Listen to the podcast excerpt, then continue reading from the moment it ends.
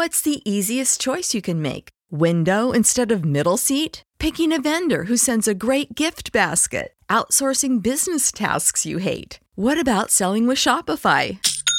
Whether you're selling a little or a lot, Shopify helps you do your thing, however you cha-ching. Shopify is the global commerce platform that helps you sell at every stage of your business. From the launch your online shop stage to the first real life store stage, all the way to the did we just hit a million orders stage. Shopify's there to help you grow. Whether you're selling scented soap or offering outdoor outfits, Shopify helps you sell. Wherever and whatever you're selling, Shopify's got you covered. Sign up for a $1 per month trial period at shopify.com slash try. Go to shopify.com slash try now to grow your business, no matter what stage you're in. Shopify.com slash try. Everybody in your crew identifies as either Big Mac Burger, McNuggets, or McCrispy Sandwich. But you're the filet fish Sandwich all day. That crispy fish, that savory tartar sauce, that melty cheese, that pillowy bun. Yeah, you get it. Every time. And if you love the filet of fish, right now you can catch two of the classics you love for just $6. Limited time only. Price and participation may vary. Cannot be combined with any other offer. Single item at regular price. Ba da ba ba ba. Welcome in the latest episode of Five on the Floor on the Five Reasons Sports Network, also on Dash Radio. Download the free Dash Radio app. Go to the Nothing But Net channel. Just got to search for it. And we're on every day, 10 a.m. to 11 a.m. Eastern and 7 a.m. to 8 a.m. Pacific. Also, check out 5reasonsports.com. You can spell it out F I V E, reasonsports.com. All the latest recaps, and they are the latest. They come out like two minutes after the game ends from Brady Hawk. Also, we've got uh, columns on there. We've got, of course, Tua. Um, and the Dolphins are getting back at it, going to play in two weeks from today, uh, today actually. So make sure you check out Five Reasons Sports for all of the Dolphin coverage, Canes coverage, Marlins, Panthers, and everything else going on in South Florida sports. Also, check out the great sponsors of the Five Reasons Sports Network. One of them is the Gonzalez and Tybor Law Firm. Bankruptcy is good for you.com. A recent report showed that over 45% of people used their stimulus checks to repay debt. This is money that could have and should have gone to cover living expenses.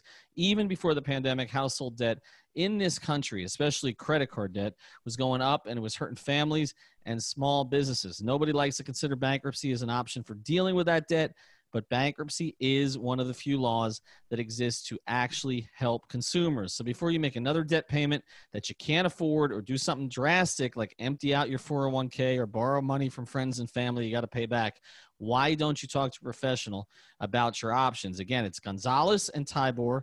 Bankruptcy is good for you.com. Another of our local sponsors, 954 378 8184. 954 378 8184. 84. And now, today's episode. Welcome to Five on the Floor, a Miami Heat and NBA podcast from Ethan Skolnick with Alphonse Sidney, aka Alf954. Brought to you by the Five Reasons Sports Network.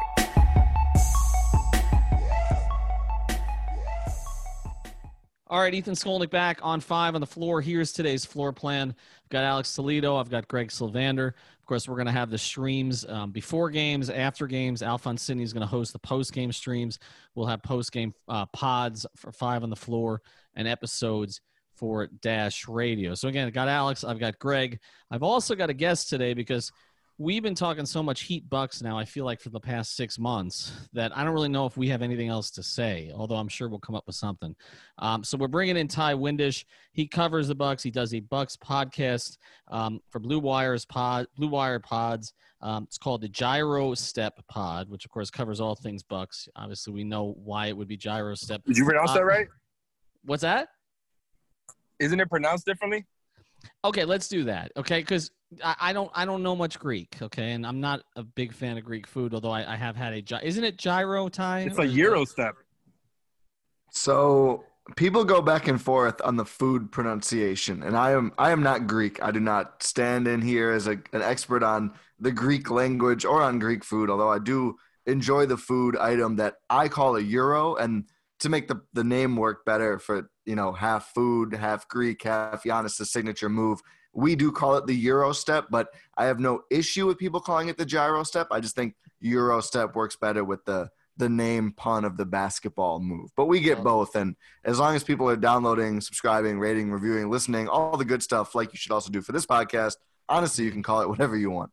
Yeah, exactly. That's how we feel here too. I mean, five on the floor. I've had people come up to me and say, "But you only had well for a while it was two of us or three of us, and then uh, Greg joined and it was four of us." And someone came up to me last week and said, I, I still don't understand why it's five on the floor." I'm like, "Well, that's because how, how many play on the court for a team at a time?" He's like, "But you never have five. I'm like, "Okay, but we're still five on the floor." Anyway, Ti, thanks for joining us. Appreciate it. Um, Want to get right to this. The national perception that the Heat are a bad matchup for the Bucks. Do you agree with that after watching this Bucks team up close? Yeah, I do agree with that. I think I do think people get a little carried away, and I'm sure we'll get into it. I don't think it's a nightmare matchup for the Bucks. I don't think it's like I don't expect the Bucks to lose the series. I guess we can. I'll, I'll say that up front. I'm sure that was going to come. Hopefully, I don't spoil all the the questions and talking points right away. But um, I, I do think they're a bad matchup. I mean, the Bucks. We all know give up a lot of threes. Um, I think only the Raptors give up more in the corner, and I think Bucks and Raptors are close in, in threes given up overall. And one of the things that stands out to me about this Miami team is the ball movement is terrific. Everybody seems to know where everybody is. And outside of Bam Adebayo and maybe Jimmy Butler, I guess maybe now he's a shooter again in the playoffs. We'll see. Um, but they have a lot of shooters, obviously, on the team. And so any team that moves the ball really, really well and can penetrate and drive and kick with Kelly Olynyk. Obviously, stretching out Brook Lopez is, is one of the better things to do against him. So I don't I don't think they're a good matchup. I agree that they are a bad matchup for the Bucks. The way the Bucks like to play. What's up, Ti? Greg Sylvander here. Um, I'm interested to hear your perspective on Milwaukee and the way that they're going to use their bigs. Uh, I, you know, I have kind of an inclination that they may size down and put Giannis at the five and play, you know, as many shooters as possible. Do you, how viable do you think that is going into this series against Miami? I think it's viable. I, I don't think they're going to. Brook Lopez will play. Uh, they're going to find ways for Brook Lopez to play. I don't think Robin Lopez is really going to see the floor at all. He didn't even really play against Orlando who, when Vucevic isn't playing, they do have more of a traditional big. So when I saw that, I went, okay, so Robin Lopez is probably just injury and foul trouble insurance at this point. Like he's a break glass in case of emergency guy if they need more minutes from a center, which is unfortunate because I think he's a good player. But the the Giannis at the five look is something the Bucks have gone to a lot more recently, and I think you look at their their really their only midseason move was waiving Dragan Bender, who the, the org likes Dragan Bender. I think he is like maybe a, a, cheap long shot replacement at being the next Brook Lopez, you know, a stretch five who can play drop on defense. They liked him. They didn't want to get rid of him, but adding Marvin Williams opens up a lot more of Giannis at the five because he's a really good option at the four next to Giannis, who he's still a terrific rebounder, but he can also guard the perimeter. So he's a very nice piece for them. That was a great buyout acquisition for the Bucks. So you're going to see it. You won't see 48 minutes. I mean, obviously, Giannis won't play 48 minutes um, I think a lot of Bucks fans are worried he might play closer to 30 than 48 minutes. I, I don't know. We'll see. Um, I think he's going to play more than he did against Orlando. But we won't see, you know, solely Giannis at the five or solely small ball. But I, mm-hmm. I imagine we will see either Brook Lopez at the five or Giannis at the five, and and uh, it'll be interesting to see how much the Heat can force Milwaukee away from Brook because Brook is good. Like Brook Lopez is very good, and that's going to be one of the interesting battles to me in this series. Is can they make him too uncomfortable to thrive? See, uh, Ti, it's interesting that you say that because we've kind of talked about that. That uh, one really easy adjustment they can make is going to more minutes at Giannis at the five, and like you said, they they they they're known to do that more during the playoff stretch, and they've already started doing that versus the Magic, like you said. And I think it's interesting because that kind of matches uh, up in favor now with the way that the Heat starting lineup looks now as compared to how it used to before with Meyers Leonard, who was basically the Heat's equivalent of what you just described with Robin Lopez, where he's kind of breaking case of emergency. But the point I was going to make here is that both of those lineups are going to be more perimeter oriented than they were before. Both rotations will be more perimeter oriented than they were during the season. And I assume that means there will be more switching for those uh, Giannis at the five lineups. Have you seen more or less switching so far during the first round? Because we know that Budenholzer has a reputation of being someone that's kind of uh, not very malleable with defensive game plan.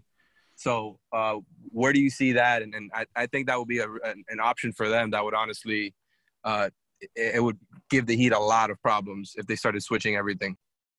Yeah, I, I, hope we're going to see it more. And I think you were very generous to Mike Budenholzer with your description of him there. I think on the off chance that Bud is listening, I think he'll appreciate that because a lot of us who cover the Bucks on a on a nightly basis have not been so generous when talking about his uh, willingness to be malleable on defense. But we we have seen some more switching. I think where it gets tough, and I think they get a little confused, is when Brook is at the five and they try to you know play a more traditional switch, but maybe not switch Brook defense. They just haven't done it a lot. You can see they get a little confused. So they went to that late in the awful game one against Orlando, which must have been like the best game ever for you guys watching. Um, but and they they started giving up easy buckets. Like Terrence Ross was cutting to the rim, and nobody knew, like nobody realized to go with him. They weren't used to doing that. I think when Giannis is at the five, that's a much easier thing for them to do because I mean you can't seamlessly switch everything. Like you don't want Eric Bledsoe on Bam Adebayo. Even if Eric Bledsoe's a great defender, it's still a bit of a mismatch. But you can switch just about anything. And really, the the the the engine of Milwaukee's defense, the the thing that makes it all work is they're gonna mess up sometimes. Like the way they play defense, they'll mess up. Um, they'll they'll maybe swing a rotation a little bit late, but when the guy who's swinging over late is Giannis, who's like like nobody has his combination of length, size, speed, athleticism, etc., etc., it covers up a lot, right? Like it's it's like the ultimate cheat code. So I think their their philosophy is really just like take away the best possible shots. Don't don't let anybody get to the rim. We'll give up some shots. We'll have guys like Giannis contesting some shots, which just doesn't make it easy on on the offensive player. Um, but I think we will see more switching, especially with Giannis at the five. Which again, it'll be interesting to see exactly how much of that we get. I think a pretty good amount against this Heat team, especially when Bam Adebayo is the only big out there uh, for Miami. And I think we will see it some more with a little bit of a inclination of trying to keep one guy in a sort of drop, even if it's Giannis. They do that sometimes, but I, think we'll see more. The, the the Bucks get really instinctual and start to just rotate around naturally when possessions break down, and I think we'll see a lot of that, and that's basically switching. I, I want to switch to the other side uh, with you for a second here, but before I do, I, just another kind of general question. You know, I, I had this theory that I know the guys on this pod are sick of hearing about how I thought that the break, the, the, well, a lot of theories you're sick of hearing, but this particular one, that the break, the COVID break, benefited certain teams a lot. And the one team in the league it probably did not benefit was Milwaukee because of the momentum that the Bucks had going into the break, obviously with the way they played all year, um, but also having some guys who are key guys in their rotation who are older guys, and older guys typically take a little bit longer to work their way back into shape. And I thought with Milwaukee's rotation that that might be a bit of an issue. Have you seen any of that? Do you think that in general, beyond just this matchup, and then I want to get into Milwaukee's offense against Miami's defense, um, do, do you, have you seen any of that slippage where kind of Milwaukee was heads and tails above everybody else coming into the bubble? You know, Toronto somewhere there, but not really particularly close, and that now it's flattened out quite a bit. You know, I was worried about like basically the same thing. What's funny is they came back and they looked really great in the the scrimmage games, and then pretty bad in the seeding games. Which I mean, we can obviously the scrimmage games like the least serious, but still, like the team was rolling. And I think fortunately for the Bucks, they're older players, whether it's George Hill, Kyle Korver. I mean, these are like the kind of guys who are going to play a long time, both because they're good and because they're like extremely professional players who take tremendous care of their bodies, especially Korver, who's like an, an, an a maniac in, in the off seasons. Um, so I, I, think really their issue, um, and I think we can all agree if you've watched much Milwaukee over the past few weeks, they haven't looked the same. I don't know if it was the layoff as much. I mean, they actually were kind of banged up, kind of. I think they lost like two or three in a row, and and three or four, something like that, before the break happened. I think a lot of it was injuries and and guys being banged up. They barely played anyone in their last game, I think, against Denver. Um, but I think it's more so some of these other teams, like Orlando, uh, Toronto is an example. Some of these teams tried a lot harder in this in the seeding games. I keep getting seeding and scrimmage mixed up, but in the seeding games, and not to say like Milwaukee didn't want to win, but they were playing everybody even more so than they did against Orlando. Um, they were not playing anybody big minutes. Like no one was getting 38 minutes, and I think they kind of wanted to ramp it up the last week.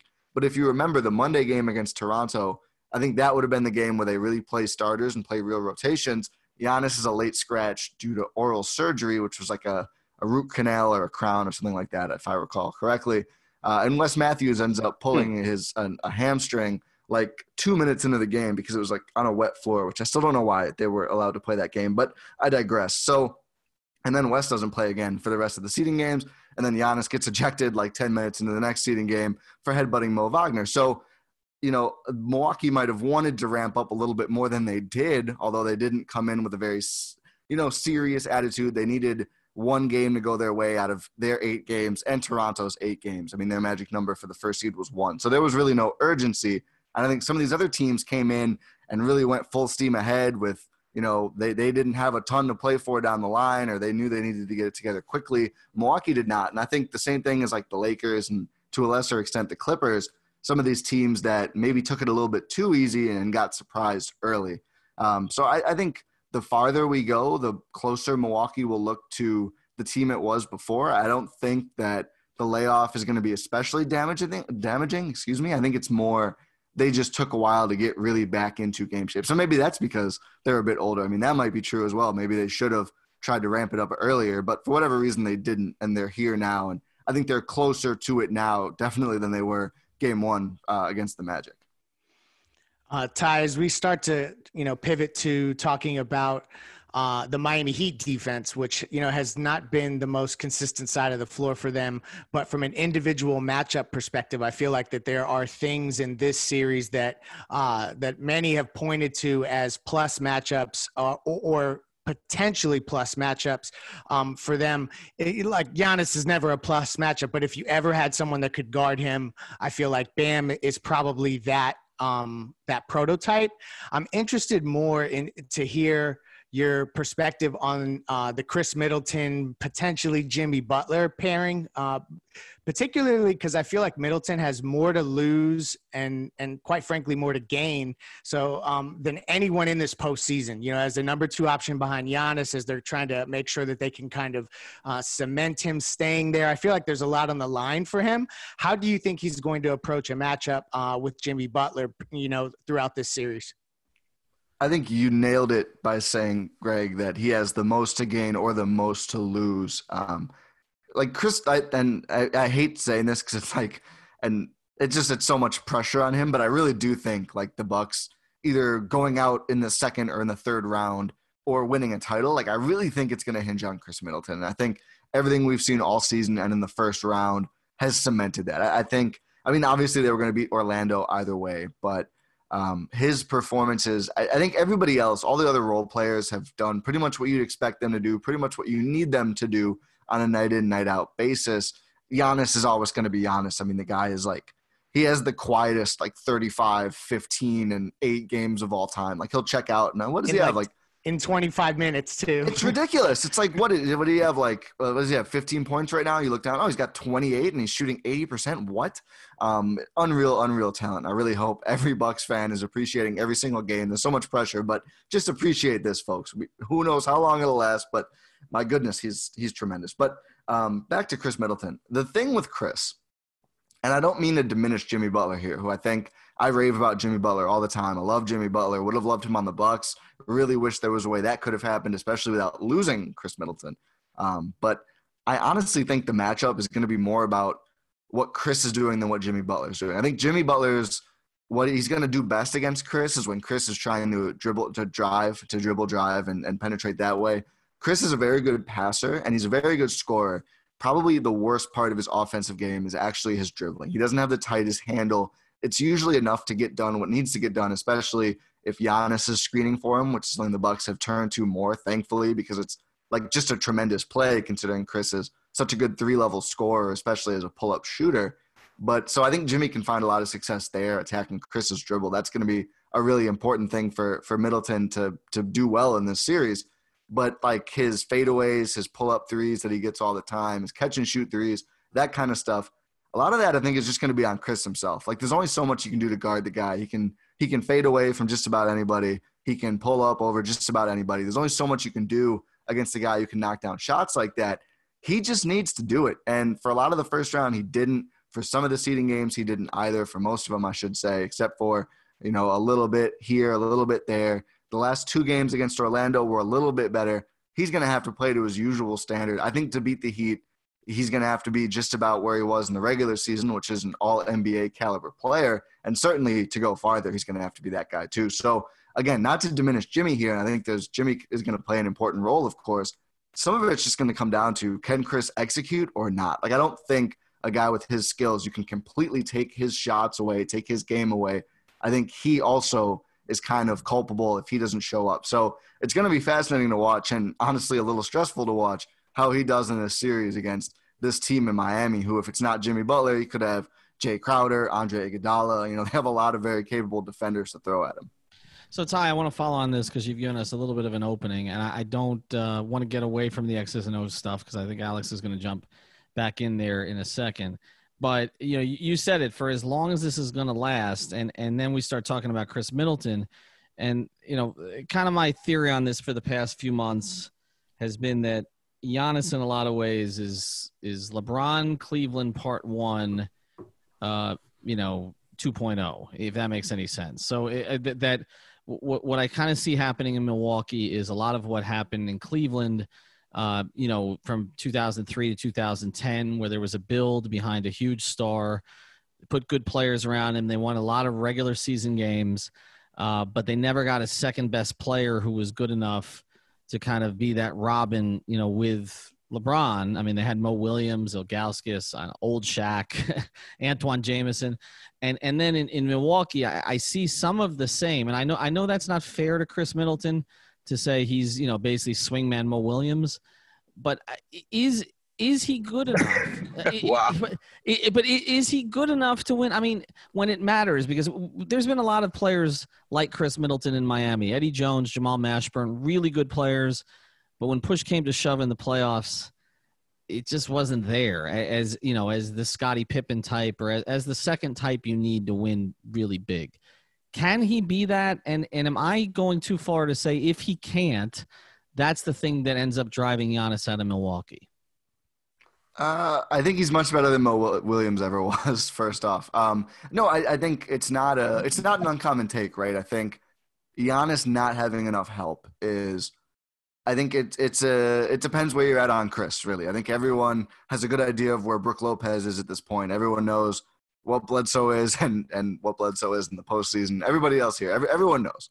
Um, I think Khris is the one where people are more divided on. Is he a true guy who can be the second guy in a title team, or is he the guy who's not going to show up on the in the playoffs? Except against he always destroys Boston for whatever reason. If if they if they played Boston four rounds in a row, Khris would put up forty a game. I don't, I don't know why or how they can translate that over to other teams. Hopefully they figure it out, but and and honestly, I, I think he is good enough. And obviously, I'm you know the Bucks guy, of course I do. But truly, I've I've thought this about Khris for years now. That he could be a player, probably maybe not this good. He's during the regular season, he was a little better than even I expected. But he just has almost everything in his game except for that flashy handle that everybody loves. But even without it, I mean, his pull-ups, just with a little bit of space, he can hit shots over anybody.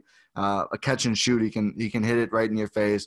He can post up pretty much anybody his size or smaller, and he's pretty automatic fading away on the baseline. He's just a tremendous scorer with a lot in his bag, and he's gotten a lot better at driving and finishing and all that too.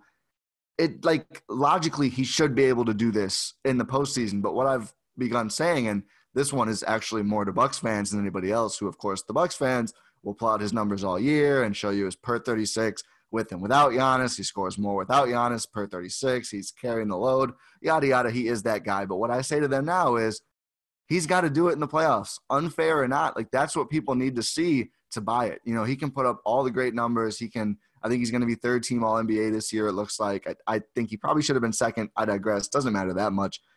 You know, he can do all that in the regular season. People will only care to a certain extent, right? Like, especially the people like like yourself who wonder if he's that guy or maybe doubt if he's that guy. He's got to do it on this level. So far this postseason, he hasn't. It's very troubling. It could well be the thing that ends up with Giannis wearing a different jersey in two years. Hopefully, a full two years. I think it would be, um, or one year from now, whatever. How many? How, a year and a half, whatever. Time's all messed up with with the pandemic. But right. um, time doesn't exist anymore. It truly doesn't. I have. I, it's it's a fake construct now. But Um, it, it could be. I, and I've said like if he doesn't show up this whole run and they get super out coached, I think the Bucks should make some absolutely dramatic changes before next season if if Giannis says he will hang around for that long, which again I think he would. I don't think he's a trade me now kind of guy. I think you make dramatic changes and try to find someone who can be that guy. Um, just because you, you, they just don't have time anymore. They really just truly do not have any that, time. To that end, what, what can okay? So so let's again carry this a little little more forward. If if you win the championship this year uh, as the Milwaukee Bucks, I and I think it's pretty fair to say Giannis is going to stay there. Um, yeah. As, as long as he can. But if they don't, um, and again, if we mentioned if Khris Middleton is not, you know, that guy, um, and then they got one more year to pull this off, and it's going to be the biggest story of the whole year because the, the pending superstar free agent always that story always dwarfs every other story. It did with LeBron in 2010. It did with Durant in 16. It's it's all anybody talks about. And so this is going to be the whole year of Giannis getting asked in every arena: Is he staying? Is he going? And, and I guess my question: What could Milwaukee do because that's the problem that Cleveland ran up against. That okay, we got we got we got to clear the decks. We'll fire the coach. Uh, you know, I well they kept Mike Brown. They fired Silas. They kept Mike Brown around for a long time. But then it was okay. We we tried to get Stoudemire. That didn't work. We tried to get Bosh. Well, he didn't want to join LeBron. Um, we, you know, then we've got uh, Antawn Jamison. We added him. Well, he was kind of old. He wasn't the same kind of player what could Milwaukee feasibly do to get a, a, second best player who was better than Khris Middleton? So make, maybe Khris Middleton could be your third, which is probably on a championship team where he belongs. We'll see. We'll see on that very last point. Um, I, I think you just really go into seeing what what what you can get for your stuff. I mean, they have a few draft picks to trade, whether it's the one first and two seconds from Indiana, or I think they can trade I think after this draft, they'll be able to trade two of their future first, one or two. I think two if you go pretty far down the line. So I think at that point, you pretty much put every chip besides Giannis on the table and look around the league and try to aggressively pursue a guy, whether it's, you know, Bradley Beal, who I don't know if they could get him. I, I think I don't think Washington wants to get rid of him in the first place, which a lot of people seem to ignore when talking about Bradley Beal trades. Um, and of course, other teams would have a lot of stuff too. But I, I don't know exactly right now. You know, we never really know far out who's going to be available, who's not. But you pretty much just, I think, a player like that, and maybe not that good, but a guy who is an easy perimeter scoring fit with Giannis. I think that's what you do. And I think you probably if you know worst case scenario they lose in the next two rounds and just look awful doing it. Like they don't get outplayed. They just look inept. I think ideally what you do then is you figure out a coach who and no offense to mike budenholzer i think is a good coach. You want someone who's just going to like spam Giannis and the second best player over and over and over. And maybe maybe you can't find that trade and maybe you run 20 Khris Giannis pick and rolls and just get really really good at that for your for your last time, you know, through hopefully not the last time through, but for the last year of Giannis's contract for now through, and see if it works better than you know their kind of garbled offense at at times. Which nice segue back to this series and offense because I'm just getting downright depressed talking about these Giannis leaving scenarios. But to answer the question, I don't know exactly who they would pursue. It's pretty much whoever would be available who would be a smart perimeter fit, which I don't know how many guys like that you would say are better than Khris Middleton, but I guess we would have to see at that point. Hey, so I also wanted to ask here, and now getting back to the X's and O's stuff. Uh, basically, I think we saw a lot of this last year on how to guard Giannis and how to guard the Bucks, and what are you prioritizing? What types of shots are you letting the Bucks take? And we saw this with the Raptors, where I think uh, they just had you know one of the best defensive rosters we've ever seen, especially for the modern era and they really closed the gaps for Giannis on attacking the basket, and they let guys shoot. And the Raptors' defensive scheme was already doing that, but they kind of doubled down on that. And I think we're going to see a lot of similar stuff from the Heat. They obviously don't have the same personnel. They have a lot more guys who are negatives than the Raptors did, but they also, after now, you know, with the the roster that they have post trade deadline, have and definitely enough bodies to throw at Giannis and to kind of replicate a similar defense. You obviously you, you don't want Herro or Dragic or Duncan Robinson uh, in there too much. But at the end of the day, they're going to have somebody guarding him one on one and two guys coming in from the sides to kind of make sure that he can't go left or right. And I think that's kind of something that they're going to replicate with Andre, with Jae, with Bam. We're going to see Jae starting on him, I think, from the start to keep uh, Bam out of foul trouble. And I wanted to hear what you think about that and how well do you think the Heat can kind of replicate that defensive scheme that that uh, helped stop the the Bucks last season. It ended up kind of just favoring the Raptors three point shooting over the Bucks lack of three point shooting at that point. Yeah, I think it's going to be really interesting to see how far Miami goes in terms of defending Giannis versus playing their mo- their best and most versatile offensive players. The most interesting thing to me about Miami this year has been like Jae Crowder and Andre Iguodala suddenly deciding they're like elite three point shooters, which is not something they had been before. And I think if if those things don't hold up, if if they don't, and I know Crowder did not have a great first round and ends up really falling off a bit in the rotation despite still starting if those guys aren't hitting threes, obviously you're giving up some offense for defense, which maybe they have to do on Giannis. We'll see. Um, but those two particular, those two players shot making, I think is going to be really important in this series and, and really, really interesting. But to your point of defending Giannis, it's I, I, think what people miss in the Raptors scheme, and especially and and you you pointed out they'll probably start with Crowder on him and have Bam help more, which this this they're not missing it here, but like just putting Bam on Giannis, if you if you're like Bam and five out is their lineup on the court, like Marc Gasol was crucial in defending Giannis, one of those great Raptors defenders you mentioned. But he wasn't the primary, of course. He was, you know, guarding Brook Lopez or ignoring Brook Lopez or whatever you want to say, and, and helping so so brilliantly. Because I mean, former Defensive Player of the Year behind Kawhi Leonard, who ultimately him being switched on Giannis kind of swung the series. And then mm-hmm. you know Siakam is floating around too for some possessions. And then you have guys like Fred Van VanVleet and Kyle Lowry um, coming coming down to, to hedge and, and bother Giannis and all that. So despite the Heat having these great forwards, if and when they go to Bam on Giannis, I think it will hurt that they don't have, you know, another like a defensive anchor center position to go the guy behind. on the back line. Yeah, I don't like. I, I think it's. This show is sponsored by BetterHelp. What's the first thing you do if you had an extra hour in your day? Go for a run, take a nap, maybe check the stats of the latest Miami Heat game? I've got a better idea. A lot of us spend our lives wishing we had more time. The question is, time for what? If time was unlimited, how would you use it? The best way to squeeze that special thing into your schedule is to know what's important to you and make it a priority. Therapy can help you find what matters to you so you can do more of it. I've benefited from therapy. I went through some life changes, major life events had some difficulties, wasn't a believer in therapy, but it helped me and it can help you also. So if you're thinking of starting therapy, give BetterHelp a try. It's entirely online, designed to be convenient, flexible, and suited to your schedule. Just fill out a brief questionnaire to get matched with a licensed therapist and switch therapists anytime for no additional charge. So learn to make time for what makes you happy with BetterHelp.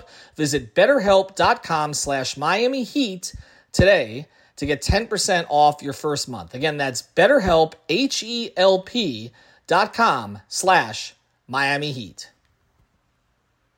Say goodbye to your credit card rewards. Greedy corporate mega stores, led by Walmart and Target, are pushing for a law in Congress to take away your hard earned cash back and travel points to line their pockets. The Durbin Marshall credit card bill would enact harmful credit card routing mandates that would end credit card rewards as we know it. If you love your credit card rewards, tell your lawmakers hands off my rewards. Tell them to oppose the Durbin Marshall credit card bill.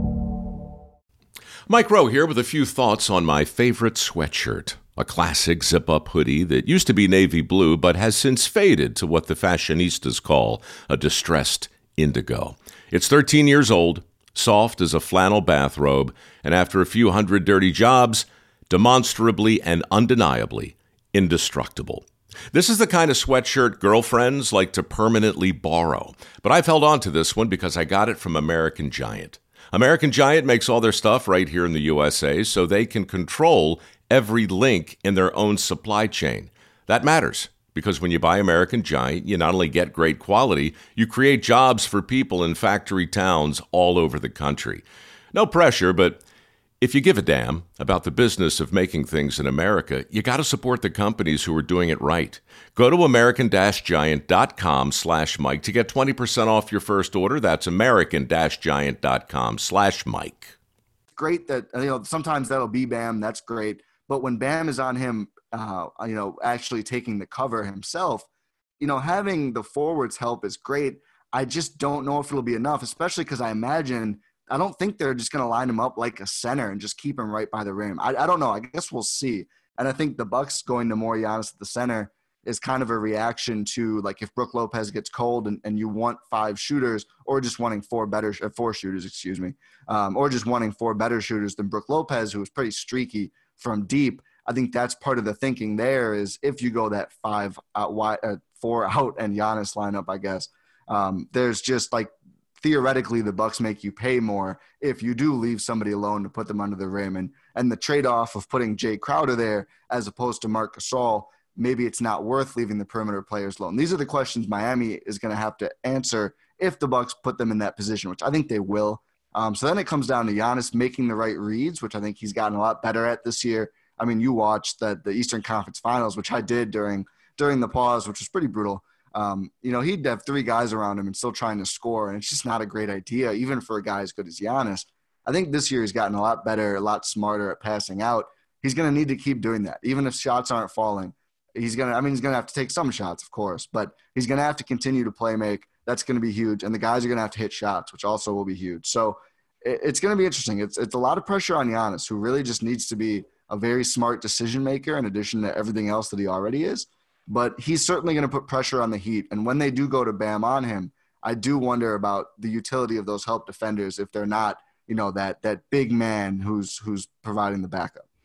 It's a really interesting point. You know, you, you talk about um, matchups and, and, and making the right reads. It took Nate McMillan four, four games to figure out that they should be hunting out Goran Dragic um, and going at him from a uh, an offensive perspective. So uh, I'm I'm interested to hear uh, your your take on how much they may put the ball in Eric Bledsoe's hands and attack Goran Dragic and kind of hunt out that matchup. I think I don't know if they'll pointedly do it. We've Bud has been very off and on this season about exploiting matchups, and I know the Bledsoe was the one you asked, but what fascinates me about this series is when Milwaukee is playing Giannis at the four and Brook Lopez at the five. If Miami in those lineups at all is playing Bam without Kelly Olynyk or Meyers Leonard, is Meyers Leonard hurt? He's not hurt, is he? No. Okay, I I, I feel yeah, like no, he just he just he fell out of the rotation. Okay. They decided to go smaller with Jae Crowder and size down a bit with Bam and basically only play one big, so he's not playing, but he's he's completely healthy. Okay, okay, that was a, I, I thought I remember him being hurt, then I thought he got better, then he wasn't playing. I was confused. Okay, thank you Yep. both for clearing that up.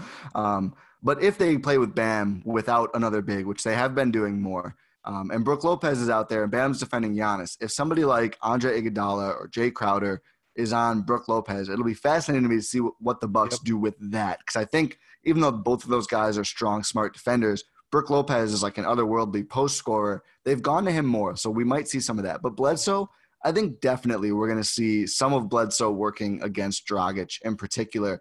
Basically, his role in the offense a lot of the times is like if Giannis is a breathe, having a breather possession or not on the floor, you know, maybe Bledsoe just go out there and try to create something, really get to the rim. Um, and he's been comfortable getting both getting to the rim, which he's always been good at. And lately, he's got a really nice step back elbow jumper that he's been working on off of those drives to the rim.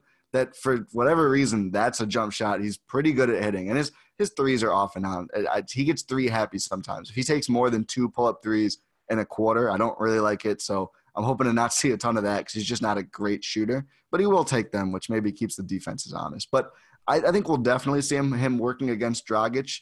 Maybe it's not a part of the game plan specifically for this team as much as it is kind of like a you know the bucks kind of wait till teams forget about bledsoe and then they'll move the ball over to him defenses are so set and looking at Khris and Giannis, oftentimes he ends up with more space to operate in and then it, life just becomes a lot easier for eric bledsoe which i think is a smart thing to do with a player who's had the ups and downs he's had so um, I, I definitely think we'll see some of bledsoe working against Dragic. i don't know how premeditated it is but i think we'll see it I think that's an interesting point that you're making right there because uh, the, the pull up threes is something that's actually been a weakness for the Heat.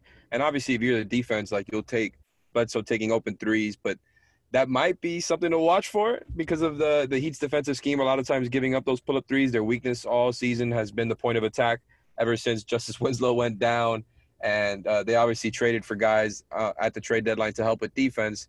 But still, uh, the really the top of the arc there. Bledsoe gets hot from there, could probably win them a game or two. I don't know how, you know, proficient he is from there. But the, the thing with also is that the Heat are, you know, they don't give up a ton of drives, but once they do, their rim protection is not great. So if Bledsoe can get to the rim, uh, that might be another way where he can really be like another. He's their third best player against the Heat. That would really help the Bucks actually just take this. But what I really wanted to ask about here, which also includes Bledsoe, is some potential cross matching that might come. I think from both sides. Like I think we might see Bledsoe maybe guarding Duncan Robinson at, at some points. I, I, I, think he's somebody who can go chasing around screens better than a Wes Matthews. And I, I think Wes Matthews will do a good job as well. But how do you feel? Like I think we might see Goran just going under picks on Bledsoe. Do, do you see any potential cross matches there from whichever side? I, I, I agree with you 100% on the Duncan Robinson matchup. I know Wes has gotten that one. Wes Matthews, to me, I, I, I put him on my third team, all uh, fake, all defensive ballot. He's been super, super good. Only Giannis had a bigger impact on the Bucks on off defensive rating than Wes Matthews this year, and he always picks up the toughest perimeter assignments. But he works better against strength than speed. Like he works better against guys, which sounds crazy, but he works better against like a James Harden who is fast but mostly very strong, or a LeBron. Like he can really plant himself in front of those guys. Mm-hmm. The quicker guys he has trouble with, like a CJ McCollum type guy, not as good of a matchup for him. He, he can do it. I mean, there's a clip Nekias Duncan just shared of Wes absolutely hounding um, Robinson around a couple uh, ball screens at the top of the key. He can do it, but I, I, do think Bledsoe is much better at doing that. I think that's his whole shtick on defense is he'll just stick to you through however many screens. I think mm-hmm. that'd be really smart if they use Bledsoe on Duncan Robinson and literally just said, we will play four on four with everybody else. Just don't leave this guy no matter what. I, I think that would actually be really smart. I think I'm really worried about Robinson costing the, not costing, but winning a game or two for Miami just because the Bucks do have a tendency to leave shooters. So I, I hope they glue Bledsoe to him.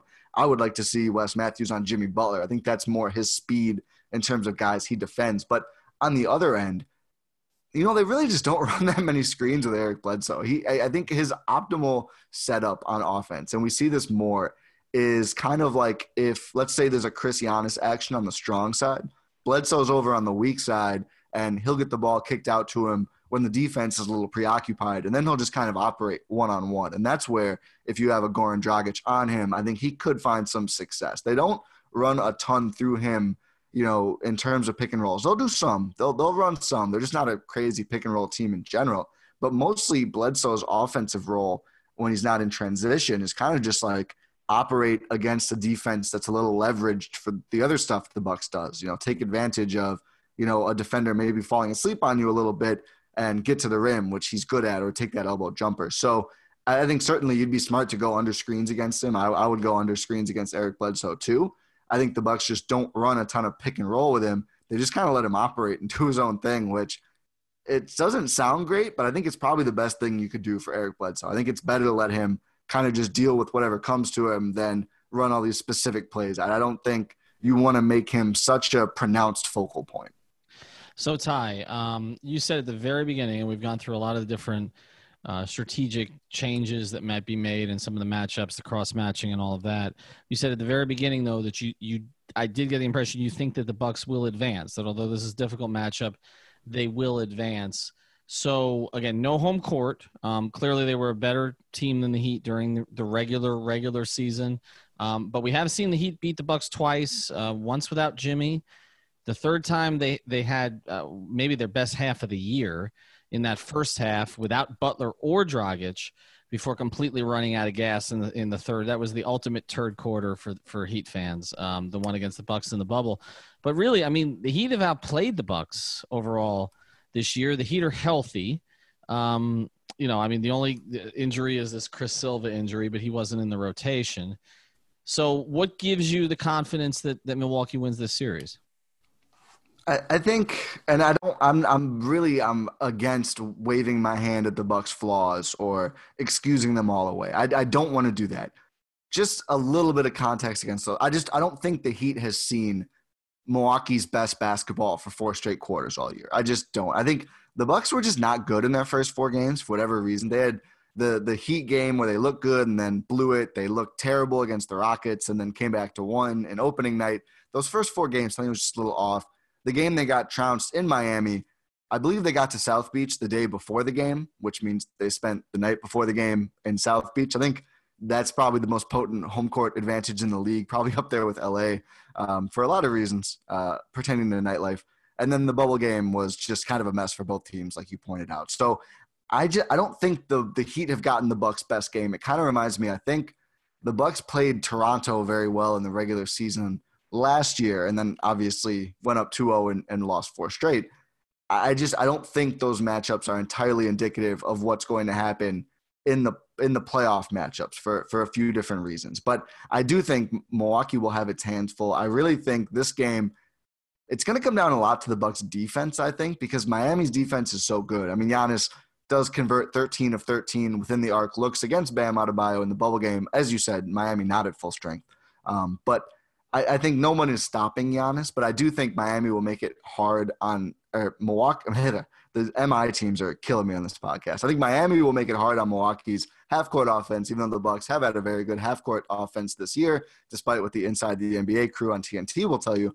Um, shots fired, I guess not really. It's, they're just funny guys to listen to. But um, I, I, think Milwaukee's defense swallowing up Miami's offense, leading to some transition, is going to be huge in this series. And I think that's going to be a really crucial thing to see how well they can do at slowing down Dragic, who's been unbelievably good, and and Butler and Adebayo, who have so many great uh, you know set pieces they'll go to, and, and Adebayo in general is just terrific. The Bucks being able to defend those guys, I think, is going to be really important. But you know, as to why I think Milwaukee can win despite not looking good against the Heat mostly. I mean, not to be overly simplistic, they have the best player in the series, which always gives you an advantage. I, I think you really have to get outplayed in a lot of other aspects if you have clearly a significant margin too. Yeah, it's. I, I, think there's three guys who are relatively close after Giannis. I think like Jimmy Butler, Bam Adebayo, and Khris Middleton. I think people will have different orders, whatever you want to do, but Giannis is head and shoulders above them. I think that gives you an advantage. I think the Bucks, you know, are deep. They have a lot of good players. Um, so I think really you, you have to get out coached to a pretty hard degree and have a pretty bad matchup to not win. So that's the simplistic explanation. The more nuanced one is just I, I just think Milwaukee has not showed Miami its best ball. I don't think it's like a sleight of hand thing. I just think for a lot of reasons they haven't played that well against them. And I think their best game is just a little bit better than Miami's. I think Miami's a great team. I just don't think they're on that level. So that that's really what it comes down to. All right, you got 30 seconds or less on this one because we're not going to give you a chance to wiggle out of it either way. In 2021, Giannis Antetokounmpo makes a decision to play for Milwaukee Bucks. I'm still there. I'm still there. I have been for a while. I've been feeling good about it. Feeling less good now. I mean, the cap is going to be what? Who knows? That's that's one of the bigger problems that like the supermax might not make sense for him to sign. I won't go into all that I have 30 seconds, but I still think the Bucks have proven a lot to him. I think he really enjoys playing there.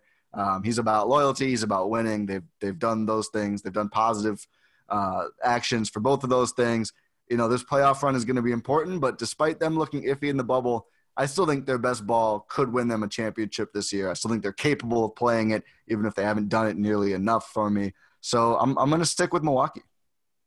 All right, Ti. Hey, guys, appreciate- do you hear that? That's Pat Riley's music. I know. Greg has the guts. All right, Ti. We'll we'll, we'll bring you back in 2021 uh, to to see how that played out. Uh, we'll check in with you during this series. I really appreciate you joining us. Again, follow him at Ti Windisch. Um, and uh, and follow his podcast, which uh, you guys say it. You guys say it's Euro. It's not gyro. It's it's it's Euro. Yeah, we had D Wade in Miami. It's got to be Euro step. Yeah, it's true. It's, although Giannis has taken that to even another level. Thanks, Ti. Really appreciate you doing it. Yeah, guys. Thanks for having me. It was a lot of fun. Thanks, man.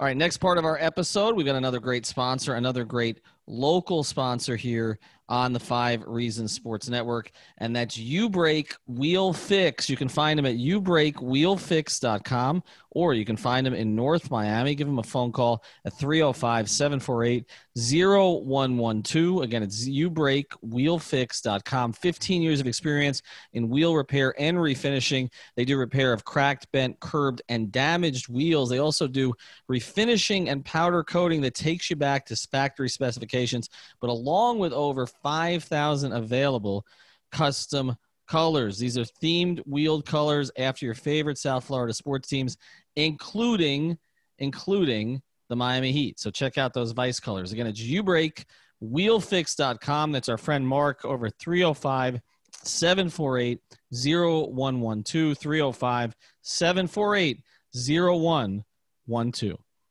All right, let's get back to the episode. Thanks again to Ti Windisch for joining us. Um, Want to get into some bigger picture stuff here with you guys in the few minutes that we have left.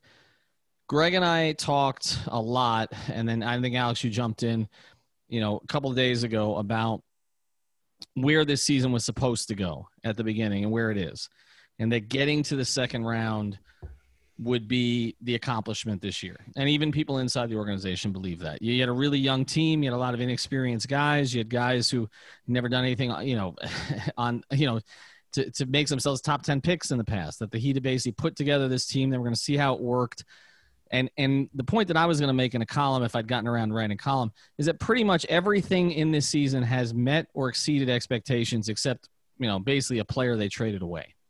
You know, Jimmy Butler – attitude better than anybody expected. Bam Adebayo's progress better than anybody expected. Duncan Robinson, my God, okay, uh, better than Christ. anybody. Right, better than anybody expected. Tyler Herro, you know, rookies aren't supposed to contribute. Better than we expected. Goran Dragic, could he stay healthy? You know, would he be a factor by the end of the season? Much better than we expected. Okay. Kendrick Nunn.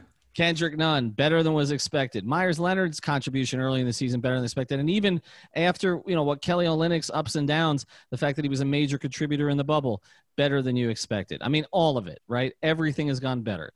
So now we're here in the second round. No home court. That that advantage is wiped out. Okay. You have more momentum than the team you're playing, even though they were the better team in the regular season. No South okay. Beach flu. You're right no no South Beach, but no no South Beach flu, but also no having to go up to Milwaukee, no road trip, no rookies having to play in a hostile environment like that. We should be like writing this down like pros and cons to see which like. but, but, but, my point my point which is this, more... the, the, playing field has been leveled. Mm-hmm. You are here, like whatever the expectations were in October when Alex, when you and I were up at you know Keiser University, okay, training camp, whatever those expectations were the point is they don't really matter now because you, you've you've met them, you've exceeded them. It's house money now. So let me ask you this question, big picture, Greg. If they win this series, how much does it change the trajectory of the program for the Heat of the plan? I mean, this this particular series now I, I, think we should preface this all by saying they, this is all a year ahead of schedule in my opinion um, in terms of just the co- like the leaps that everyone took that you just outlined yep. like for all that to happen this is a year ahead of schedule and that's so it's been house money from uh, from oh, maybe december on with some of the things we saw early but ultimately if they can beat milwaukee a number one seed particularly with the player that they are uh, that they covet most, that they are targeting most.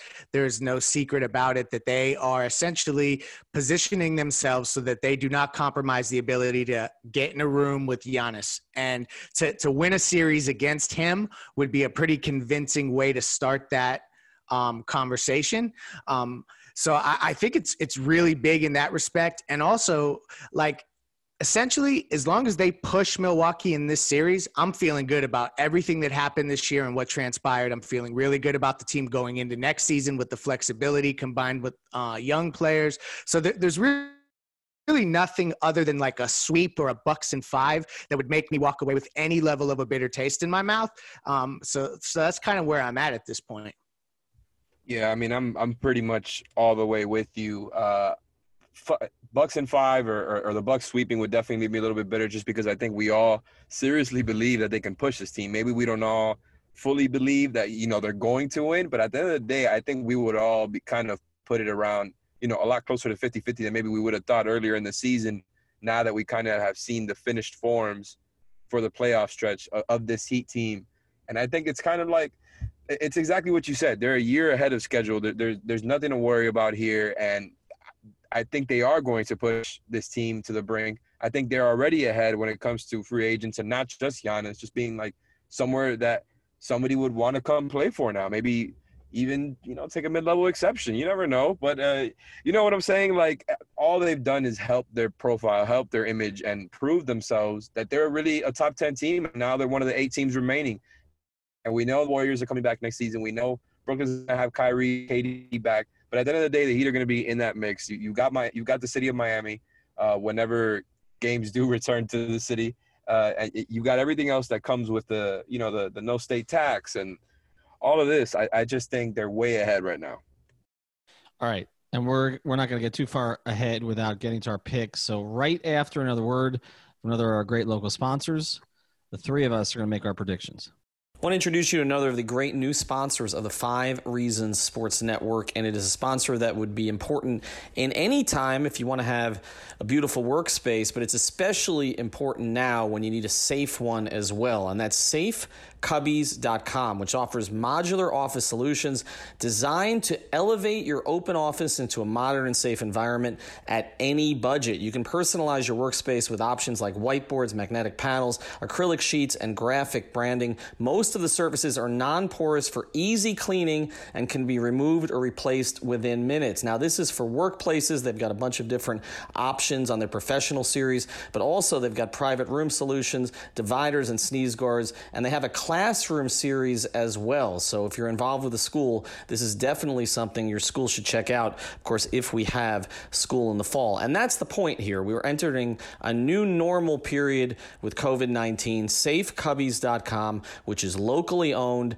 is the place that you want to go. The phone number is 754 216 1071. Again, that's 754 216 1071 or safecubbies.com. All right, back on five on the floor. We got three minutes left, which leaves a minute for each of us. Okay. Clock runs out after a minute. Alex, you're first. Who oh, why this, me? Who wins this? Well, that's already three seconds. Who wins this series and by and how many games? All right, man. Since you put me first, Heat and seven. Heat and seven. I think that he can really push them, and I kind of am with you when it comes to that theory that you're talking about. I don't really know that they, they got worse because of the, the layoff, but I do believe that the, the, the playing field has kind of been leveled. I think the Heat have everything you need in order to guard Giannis. I think they have everything you need in order to beat and expose, not expose because their defense is absolutely great, but the weaknesses there, I think the Heat have everything. And they've got the guys who, who already have the underdog mentality. It feels right, man. It, it feels like this is the arc we're going to. And Giannis is going to lose in the second round. And next season, we're going to hear all offseason about Giannis and Milwaukee and free agency and all that. And then Heat Twitter's really going to turn up Heat and seven. Greg? I hate to be a broken record, but I'm going Heat and seven, which Let's go. Uh, was something that I put in a column that will uh, debut probably as you're listening to this on fivereasonssports.com where we all kind of gave our predictions. Ultimately, I think that the Heat uh, have built a roster for this particular series. I don't know that they did that. Um, it kind of happened inadvertent, inadvertently to some degree but uh, Heat and seven. But truthfully, I will not be disappointed as long as we don't see anything worse than Bucks and six, because I am acknowledging that they do have the MVP and Defensive Player of the Year. Yeah, but the Heat are going to win this series. Um, I like them in six, actually. Um, wow. And, and I feel like you know everybody kind of swinging this direction is a bad omen. Yep. But I but I do I do feel like everything we talked about as the bubble thing was starting is now playing out. You know, I mean, we can talk about the Heat going, you know, having that rough, you know, sort of exhibition against Memphis and then going three and five and in the seeding games. And, and so there being some questions there. But all of the things I thought were Heat advantages uh, have come to the forefront, um, which was is their coaching, their development, um, the shape that guys they got into when they came back. Which, if you're watching other NBA games, you'll see that was not the case for some teams. Um, I, I just think that it's all kind of come together, and we've also seen some other good signs. Herro's ball handling, Duncan's feel overall feel for the game, um, Jimmy's jumper. I, you know, uh, that's Their that's the one thing- defense, man. Their defense not- has really and, been. and their defense. I I think the Crowder Iguodala, you know, sort of, especially Iguodala, because I Crowder. We saw this before the break, but Iguodala's contributions have been much more obvious in the bubble, and I also think that he's taken. We were seeing him take more of a leadership role with the team, but then he took it with the league. Um, and I just, I just feel like they're, I just feel like they're in a good place. I mean, I wasn't on the Jimmy calls So- today.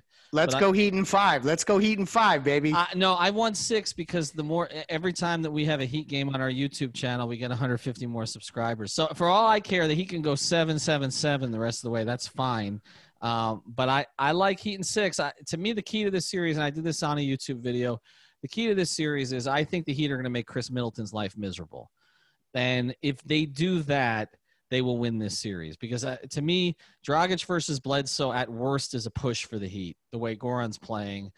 And I just think Bam does enough to make it difficult on Giannis. He's not going to shut him down, but that that it really comes down to Khris Middleton. And I I don't I just don't I just see so much and I hate to say it, Eddie Jones and Khris Middleton. And I just it it makes it hard for me to believe he's going to rise to the level. When he Ethan, to. Ethan, hold on. We need to give you me and Leif. You were killing us earlier when you basically called when you were saying you didn't want to disparage Khris Middleton, but you basically called him swingman Mo Williams. That oh, was that was great. amazing. Line, line of the bubble playoffs oh podcast my so far. god. Ah, he's Swingman Mo. well, Mo. Well, look, Mo played played at Milwaukee, and we can't look. We can't excuse Pat. Pat threw a lot of money at Mo Williams. He didn't get him, but And re- Charlie Bell.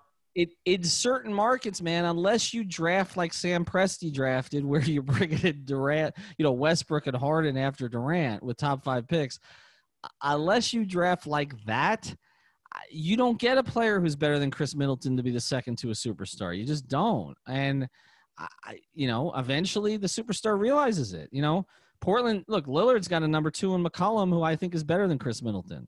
I, I, I just, I just think, I think it's hard. I think it's Wow. hard in in those markets to. You to are get- really tough on Khris Middleton, man. I like his game a lot. I like it a lot. Nekias is never going to come on with us again. I, I keep well, doing that this. may not happen anyway. Because congratulations, Nekias, on the job with basketball news. But, but I, I, I, I feel, I feel at liberty to say I like Khris Middleton, just like I liked Eddie Jones and I liked Jamal Mashburn, and I've liked a lot of guys who really were third options being Wow. masqueraded as second options. That's Okay, I like that you stick with the take. I will say that Middleton, I think, is better than McCollum because of the size and defense stuff. But I, I, I don't think it's unfair what you're saying that he just might be a better as a third option. It probably would have been best for them to uh, not let Brogdon walk and Yes. just not sign Bledsoe. But maybe that's hindsight, or maybe it was right there in front of him. The one thing before we close that we haven't watched out for that I think has to do with Middleton and what you're talking about here is how much Bud goes to the Middleton Giannis pick and roll. And I wanted to ask Ti about it, but I do think I wanted to say this before we close because I think it's going to be very, very important for them because that defense we're talking about where they load up on Giannis, that's when Giannis is the ball handler and trying to attack the rim and either get to the rim, get called, or uh, draw to a three point line. But when Giannis is the screener and roller, I think that's going to change the defense. I think that might make the Heat scramble a little bit more, and I think it makes it easier on Khris Middleton, who, if the roll is there, he's going to feed Giannis. If not, he's going to get a jumper, and that's better for him because he's not really an attack the rim guy.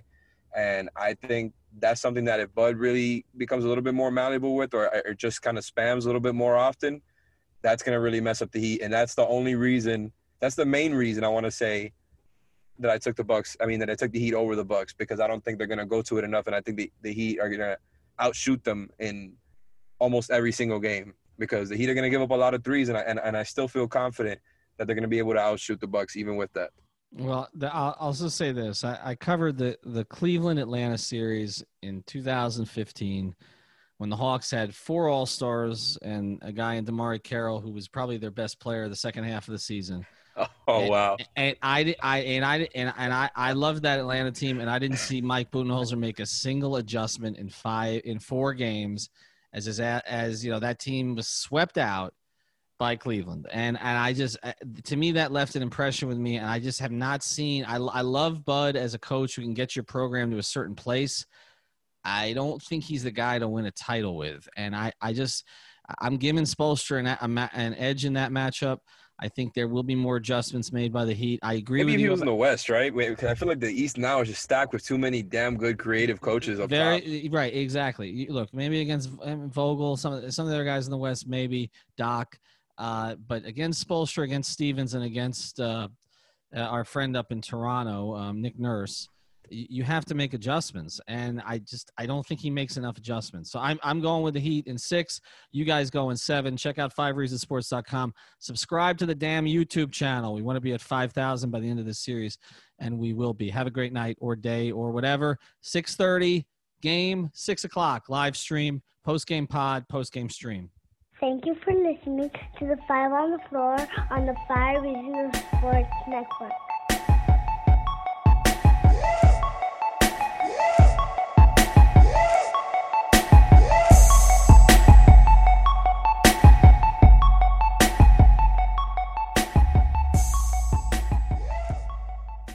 BetMGM has an unreal deal for sports fans in Virginia. Turn $5 into $150 instantly when you place your first wager at BetMGM. Simply download the BetMGM app and sign up using code Champion150. Then, place a $5 wager on any sport. You'll receive $150 in bonus bets, regardless of your wager's outcome. And if you think the fun stops there, the King of Sportsbooks has plenty of surprises in store. Check out daily promotions, same game parlays, live bets, and so much more. Download the app in Virginia today and get $150 in bonus bets instantly from your first wager only at BetMGM. BetMGM and GameSense remind you to play responsibly. See BetMGM.com for terms. 21 plus only, Virginia only. New customer offer, subject to eligibility requirements. Rewards are non withdrawable bonus bets that expire in seven days. Please gamble responsibly. Gambling problem? Call 1 800 Gambler. Promotional offer not available in Washington, D.C.